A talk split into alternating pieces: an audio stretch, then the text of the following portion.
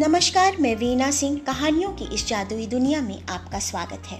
पचहत्तरवें जश्न आज़ादी के उपलक्ष्य पर स्वतंत्रता संग्राम सेनानियों को समर्पित कहानियों के इस श्रृंखलाबद्ध आयोजन में आज की कहानी के नायक, भारत के संविधान के रचयिता, आदरणीय डॉक्टर भीमराव अंबेडकर के नाम। डॉक्टर बाबा साहब भीमराव अंबेडकर की अद्वितीय प्रतिभा अनुकरणीय है।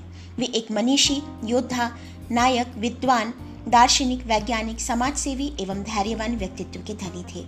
वे अनन्य कोटि के नेता थे, जिन्होंने अपना समस्त जीवन समग्र भारत के कल्याण की कामना में उत्सर्ग कर दिया। खासकर भारत के 80 फ़ीसदी दलित सामाजिक एवं आर्थिक तौर से अभिशप्त थे। उन्हें अभिशाप से मुक्ति दिलाना ही डॉक्टर अंबेडकर का जीवन संकल्प था। डॉक्टर भीमराव अंबेडकर का जन्म 14 अप्रैल अठारह सौ इक्यानवे को महू में सूबेदार रामजी शकपाल एवं भीमाबाई की चौदहवीं संतान के रूप में हुआ था।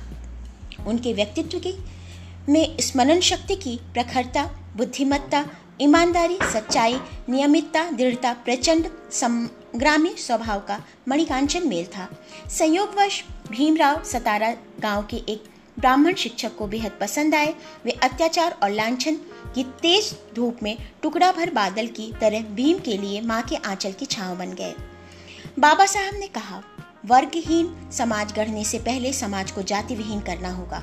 समाजवाद के बिना दलित, मेहनती इंसानों की आर्थिक मुक्ति संभव नहीं है। डॉक्टर अंबेडकर की रणभेरी गूंज उठी, समाज को श्रेणी विहीन और वर्ण विहीन करना होगा, क्योंकि श्रेणी ने इंसान को दरिद्र और वर्ण ने इंसान को दलित बना दिया। जिनके पास कुछ भी नहीं है, वे लोग दरिद्र माने गए और जो लोग कुछ भी नहीं, वे दलित माने जाते हैं। बाबा साहब ने संघर्ष का बिजुल बिगुल बजाकर आह्वान किया, छीने हुए अधिकार भीख में नहीं मिलते, अधिकार वसूल करना होता है। उन्होंने कहा, हिंदुत्व की गौरव वृद्धि में वशिष्ठ जैसे ब्राह्मण, राम जैसे क्षत्रिय, हर्ष की तरह वैश्य और तुकाराम जैसे शूद्र लोगों ने अपनी साधना का प्रतिफल जोड़ा है। उनका हिंदुत्व दीवारों में घिरा हुआ नहीं है, बल्कि सहिष्णु है, ग्रहिष्णु है और चलिष्णु है। बड़ौदा के महाराजा सया जी राव गायकवाड़ ने भीमराव अंबेडकर को मेधावी छात्र के नाते छात्रवृत्ति देकर सन 1913 में विदेश में उच्च शिक्षा के लिए भेज दिया। अमेरिका में कोलंबिया विश्वविद्यालय में राजनीतिक विज्ञान, समाजशास्त्र, मानव विज्ञान, दर्शन और अर्थनीति का गहन अध्ययन बाबा साहब ने किया। वहाँ पर भारतीय समाज का अभिशाप और जन्म सूत्र से प्राप्त अस्पृश्यता की कालिक नहीं थी। इसलिए उन्होंने अमेरिका में एक नई दुनिया के दर्शन किए।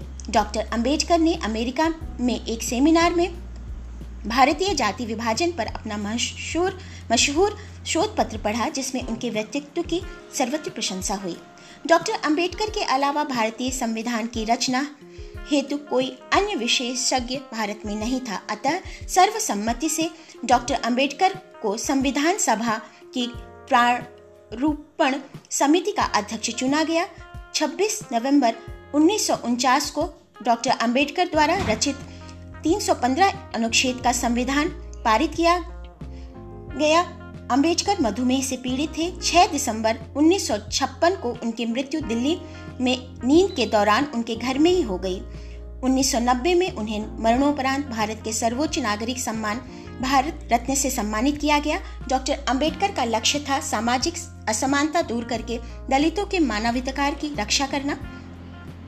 डॉक्टर अंबेडकर ने गहन गंभीर आवाज़ में सावधान किया था। 26 जनवरी 1950 को हम परस्पर विरोधी जीवन में प्रवेश कर रहे हैं। हमारे राजनीतिक क्षेत्र में समानता रहेगी, किंतु सामाजिक और आर्थिक क्षेत्र में असमानता रहेगी। जल्द से जल्द हमें परस्पर विरोधता को दूर करना होगा। वरना जो असमानता के शिकार होंगे, वे इस राजनीतिक गणतंत्र के ढांचे को उड़ा देंगे। धन्यवाद।